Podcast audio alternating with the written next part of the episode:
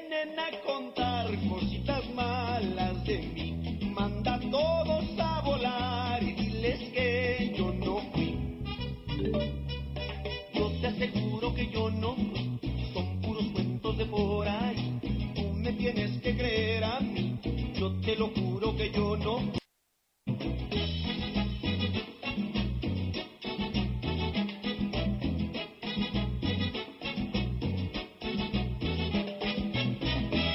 Estás escuchando Yo no fui. Nos van a escuchar.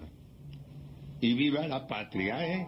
Ahora, pensamiento a contratiempo con el profesor Esteban Bedia en Yo no fui. Damas y caballeros, eh, nos conectamos, enchufamos y siempre es bueno estar enganchados con una usina de conocimiento. Pues ella si le más arroyito, más unos eólicos. Si digo pensamiento a contratiempo, digo Esteban Bedia. Bienvenido, buenas tardes. Buenas tardes, Meteoro, ¿cómo le va? Bien, muy bien, impecable, sobre todo porque te escucho muy bien, ¿eh? Buenísimo, buenísimo. Lo que siempre hay que tener en cuenta que las represas, por más perfectas que digan ser, hasta siempre tienen fisuras. Sabía, que, no me ibas, que- sabía que me ibas a meter algo, el, el- el- el pelo en el huevo. ¿Cómo andas, che? ¿Bien? Todo bien, Esteban, todo tranquilo. Ahí, este, Bueno. vos me das una, una tarea leve como para, para ayudarme a meter en tema de lo que vas a hablar. Tal vez tenga algo, algo que ver, ¿no? Con lo que vas a tocar hoy, porque cambio climático, todo eso. Yo me acuerdo cuando se hizo el chocón acá, eh, se llegó a decir que, que el clima en, en Neuquén era más húmedo, que llovía más. Algo me parece medio, no, no digo que irrisorio, pero medio raro porque eh, se necesita más, can- más cantidad de agua, me parece, como para que se forme una tormenta. Por ahí te hablo sin saber, ¿eh? No, mira, sí, yo eh, no, no tengo idea, digamos. Evidentemente, digamos que, que la que eh, la, la columna de hoy que le puse cambio climático y capitalismo verde como título, eh, evidentemente hay una discusión acerca del impacto del ser humano sobre el medio. Eh, claramente, digamos, es algo que nosotros eh, recién a partir de los últimos, no sé, 30 años se está empezando a, reconsiderar eh, la idea, digamos, de que la naturaleza no es un recurso ilimitado y que hay un impacto. O sea, inclusive, bueno, fíjate ahora que está lo de la represa del Nahueve, que, qué sé yo, hace un tiempo atrás se consideraban que todos los emprendimientos hidroeléctricos eran em- emprendimientos verdes. Y bueno, un poco de eso es la discusión, digamos, cuál es el, el impacto que podemos tolerar en el medio ambiente y cuál es la respuesta que hay que dar frente a eso, ¿no? En esto de pensar un poco también el futuro, digamos, yo creo que dentro de la discusión de, de qué futuro pensamos para la sociedad o qué futuro nos imaginamos, el problema del cambio climático es un tema central, ¿no? Sí, me parece que a largo plazo modifica claramente los ecosistemas, digamos. Sí, no eso es sí. neutro. Sí, claro, sí, ya desde el hecho de inundar un, un- un lugar donde antes había árboles, donde había, donde había todo un eco- quedó, todo eso quedó bajo el agua. Ahí ya que- cagaste todo, ¿no? Estás Claro, ahí, sí, sí. Lautaro. No, y modifica la- la- los cursos de agua, la- las Claro. relaciones, digamos. Todo eso se modifica, sí, totalmente. Sí, el sí, tema sí. es, bueno, hay que. de- bueno, eso es un poco la. la, la, la- ¿Y lo de verde la por qué, columna de hoy. Esteban? ¿Por el dólar? ¿Cómo? A lo de capitalismo verde, sí, ¿no? Acá en Argentina tiene otra significancia, no, pero es más relacionado con el problema ecológico. No, lo que un poco quería, mm, quería comentarte es que el, el 5 de noviembre, o sea, ya casi un año, más de un año, eh, del año pasado, 2019, salió publicado una, una carta, una especie de manifiesto de, firmado por 11.000 científicos en todo el mundo que llamaba Advertencia sobre el Cambio Climático. Pero esta carta, digamos, no era la primera vez que, que los científicos llamaban la atención sobre el cambio climático, sino que ya anteriormente, tanto en el año 79, en el 92, en el 97, en el 2015 y en el 2017, había habido otras otros manifiestos, digamos, de grupos de científicos que llamaban la atención. Claro. Incluso asegurando que los humanos estaban yendo en un curso de coalición contra la naturaleza. O sea, ya, ya el problema del cambio climático eh, a una escala mucho mayor. Y eh, pusieron el foco sobre un conjunto de problemas como era la capa de ozono, el problema del agua dulce, los ecosistemas marinos, los bosques, el aumento de la población, alertando sobre los límites que, que tenía el planeta, que se veían los límites que tenía el planeta para soportar la vida humana. Claro, y sí, sí. pensando ya en la dimensión de los daños irreversibles que, que esto puede tener, ¿no?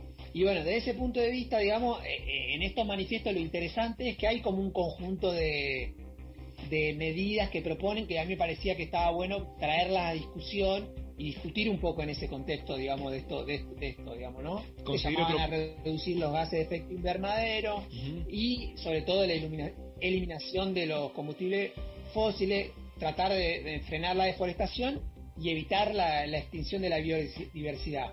Uno de estos llamamientos era del año 92. Bueno, 25 años después de este llamamiento del año 92, el panorama en la actualidad es mucho peor, digamos, ¿no? O sea, el único, el único problema que se ha revertido es el de la capa de ozono. El de la capa de ozono sabía, pero después lo de lo demás se ha avanzado. Además hay, hay mega empresas y bochas de intereses también que, que son intocables prácticamente, Tal cual. ¿no? Sí, ahí hay, bueno, ahí es interesante, digamos, porque el problema que hay, hay un debate, porque un, o sea, claramente cuando los, científicos se ponen a investigar los, los temas en términos, digamos, eh, de, de sus parámetros, uno de los elementos que sale claramente como contaminante es el aumento de la población. O sea, desde el año 92 a la fe, al 2019, la población solamente en 35, eh, perdón, en 25 años la población aumentó un 35% mundial, o sea, se incrementó en 2 mil millones de personas. Y obviamente con, digamos, acá, digamos, con ese crecimiento de la población también ha aumentado, aumentado los gases de efecto invernadero, sobre todo digamos, no frenó la quema de combustibles fósiles, no frenó la deforestación y tampoco y ha aumentado mucho la producción agrícola, especialmente la producción de rumiantes, que es una de las más contaminantes, digamos, ¿no?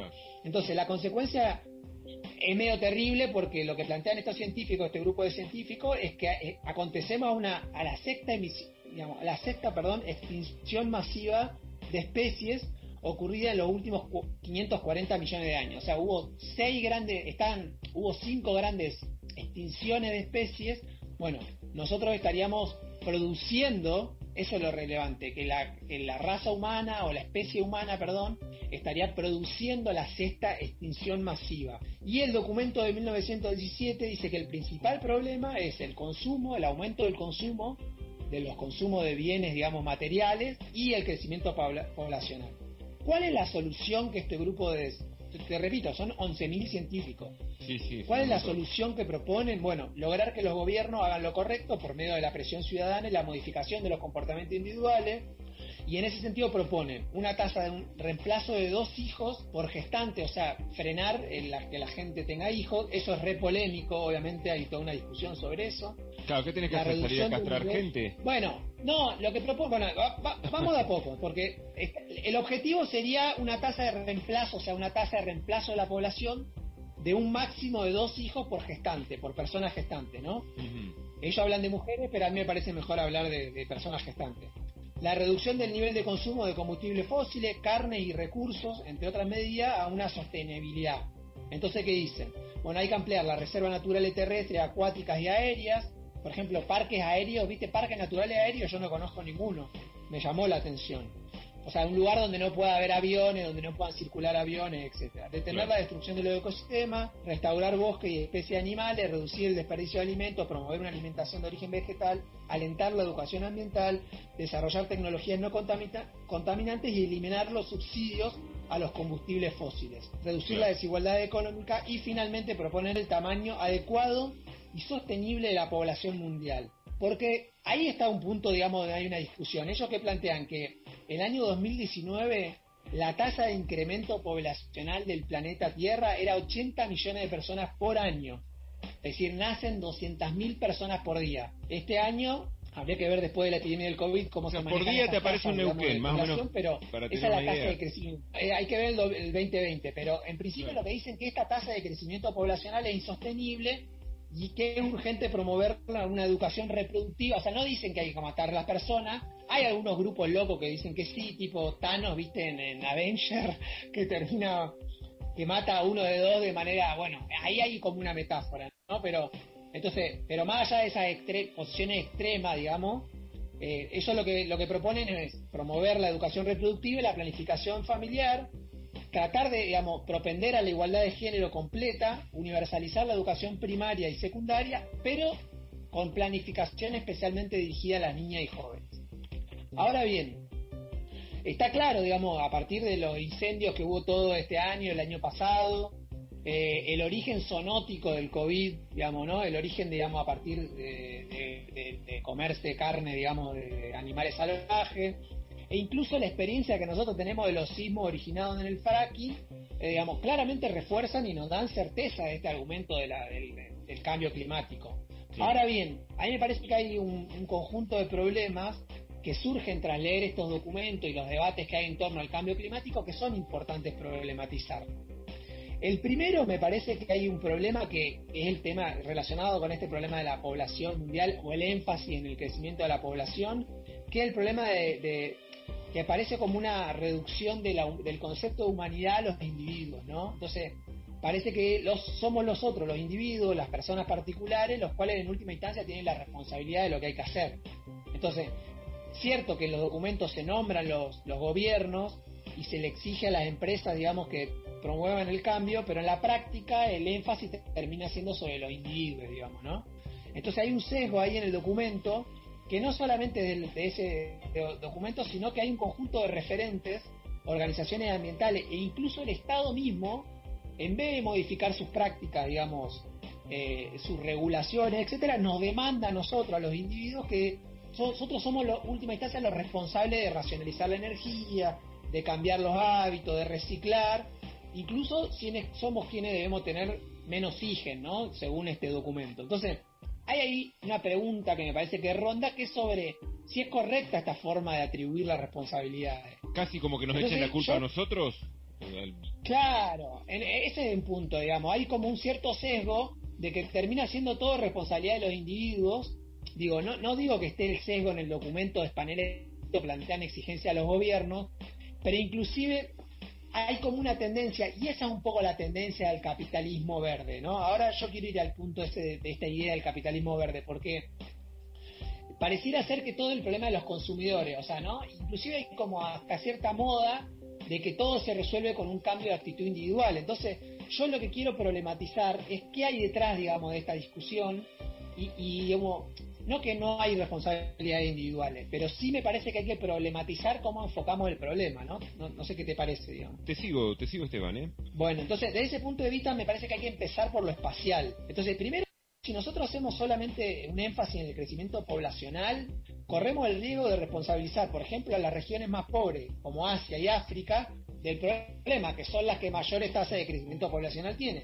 Siendo que Estados Unidos y Europa los mayores responsables, digamos, de, la emisión de gases de efecto invernadero.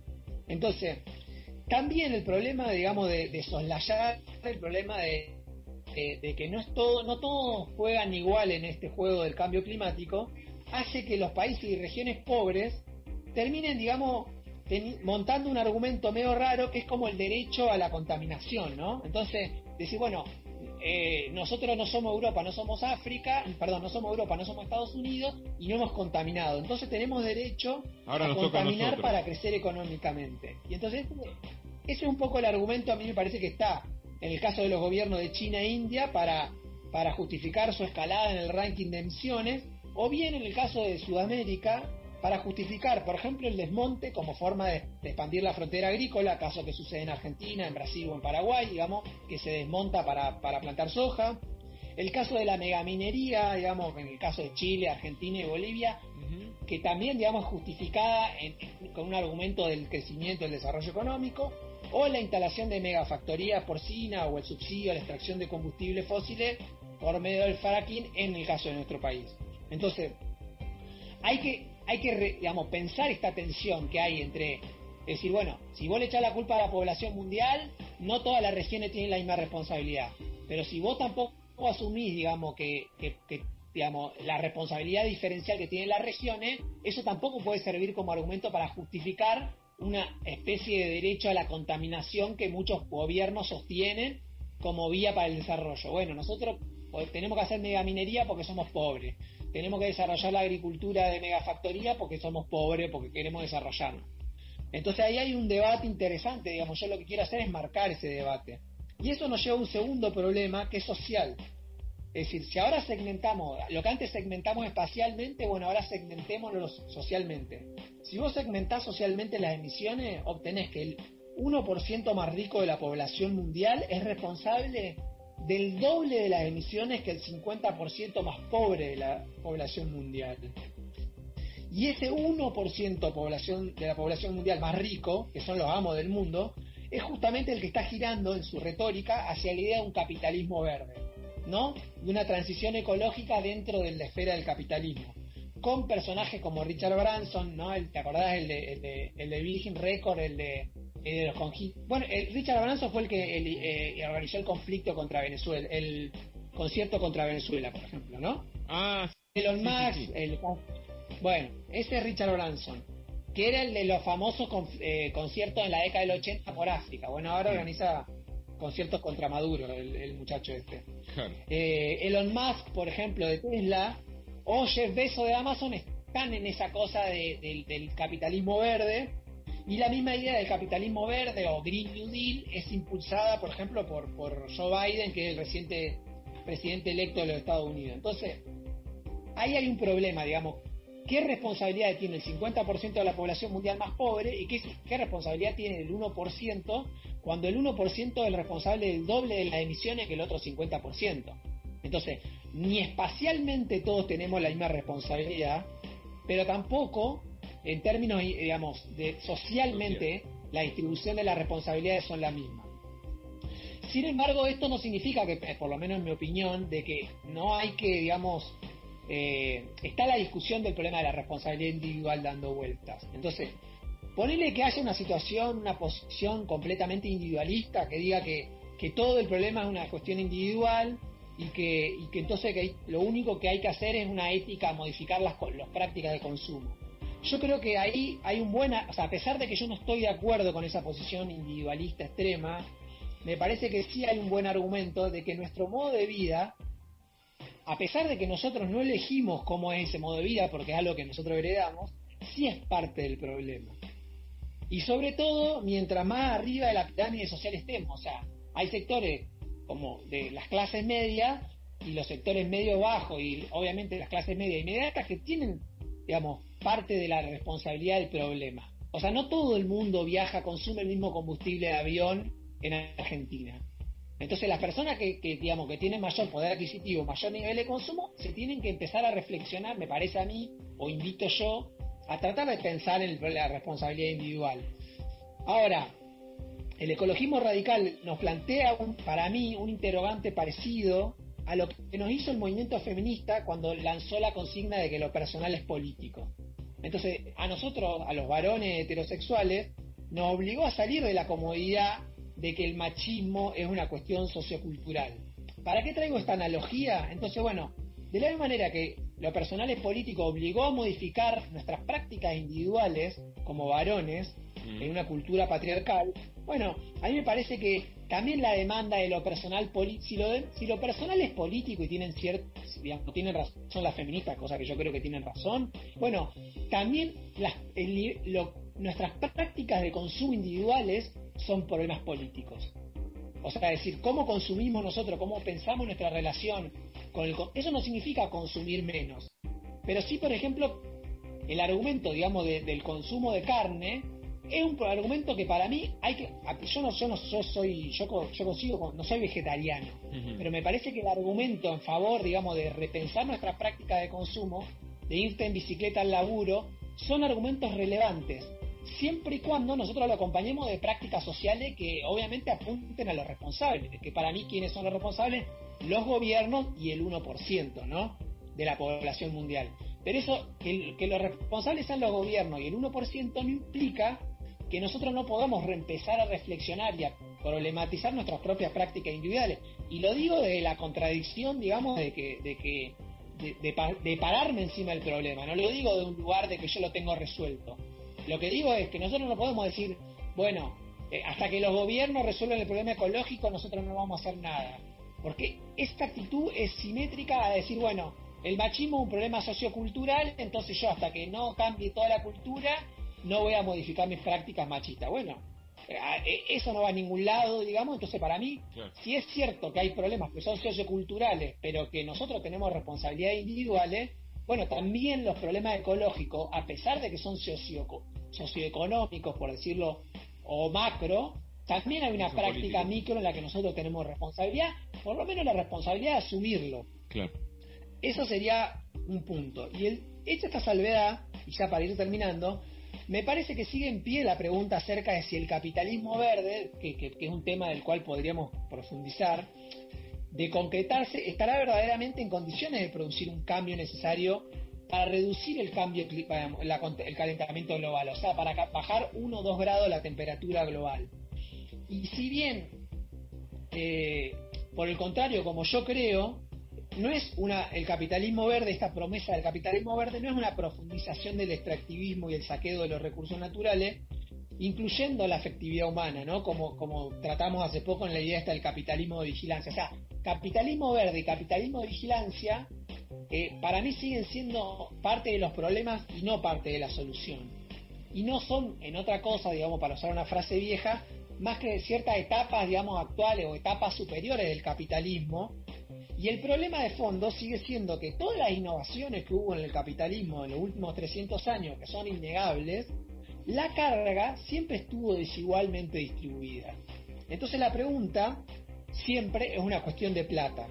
¿Quién va a pagar los costos en términos de condiciones de vida, en términos de calidad de vida para este capitalismo verde? Si el 1% más rico o el 50% más pobre de la población mundial. Y esa pregunta, creo yo, debe ser la guía en la cual nosotros tenemos que pensar tanto nuestra, nuestra, nuestras decisiones personales como tratar de pensar los proyectos políticos colectivos en los cuales nosotros nos, nos enmarcamos.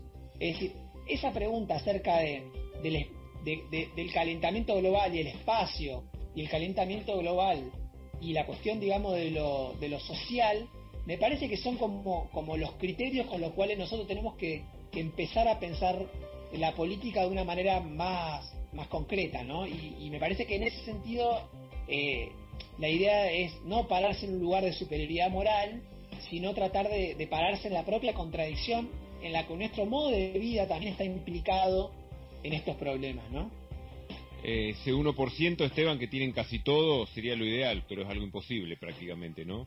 No, bueno, el punto es que o sea, yo lo que creo que no, no creo que sea imposible y sí, efectivamente. Ahora, la pregunta es cómo nosotros nos situamos para, para pensar este problema de, digamos, no podemos seguir pensando la política por fuera de la agenda ecológica.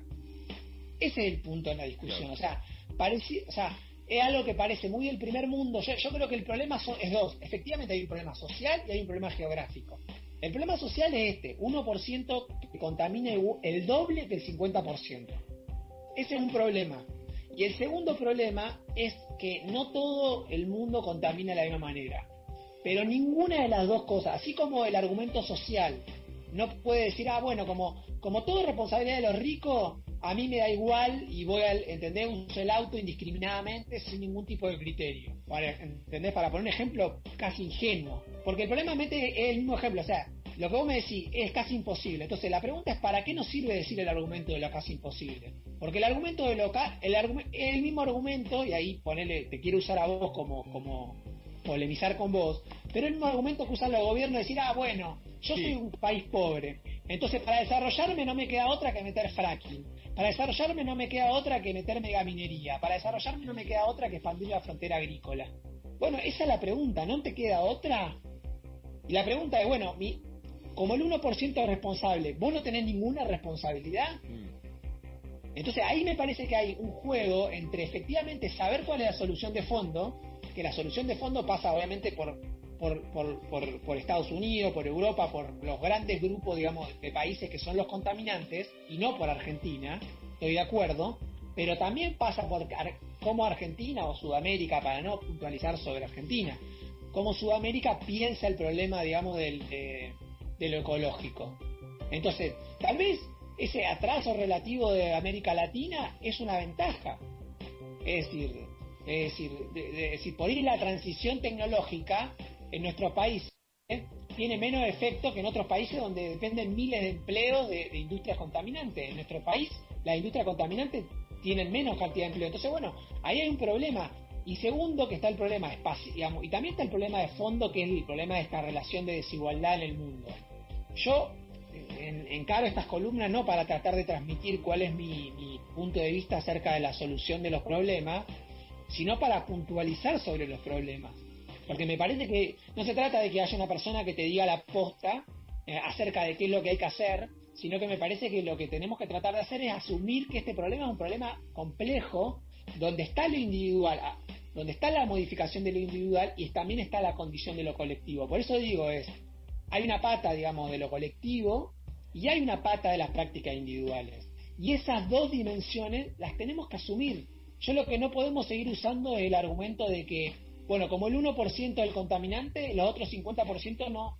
Porque para que ese 1% cambie, el otro 50% vamos a tener que hacer mucho. Para que los países que son los países más contaminantes cambien, el los otros países vamos a tener que hacer mucho. Y esa hacer mucho implica tanto un cambio a nivel individual como un cambio a nivel colectivo. Y a mí me parece que está la discusión. Es decir, lo que yo creo es que no se puede seguir soslayando el problema climático como parte de nuestras estructuras, digamos, de pensamiento de lo político. Eh, Hay un problema con que lo político viene pensado muy divorciado de lo ecológico. Lo económico viene muy divorciado del problema ambiental. Y bueno, ahora nos estamos dando cuenta de que, de que está profundamente vinculado, inclusive hasta una cosa como la, la práctica, digamos, de la, de la forma de planificación familiar, están vinculado a lo, a lo, a lo ecológico y a, la, y a nuestro modo de vida. Y para mí es tan masiva la sociedad en la que vivimos que estas discusiones inevitablemente tienen que ser colectivas y comunes, solución mágica. Pero hay que empezar a pensar estas relaciones, ¿no? Me tiraste el fardo arriba de la mesa y ahora tengo que ver cómo me arreglo. Esteban, buenísimo, te agradezco un montón, ¿eh? Grande, mete, nos vemos la semana que viene. Esteban Media, señores y señores. Arroba Esteban-Vedia. Con V corta. De vaca. Con V corta de vertiente. Con V corta de Vedia. Este es un tema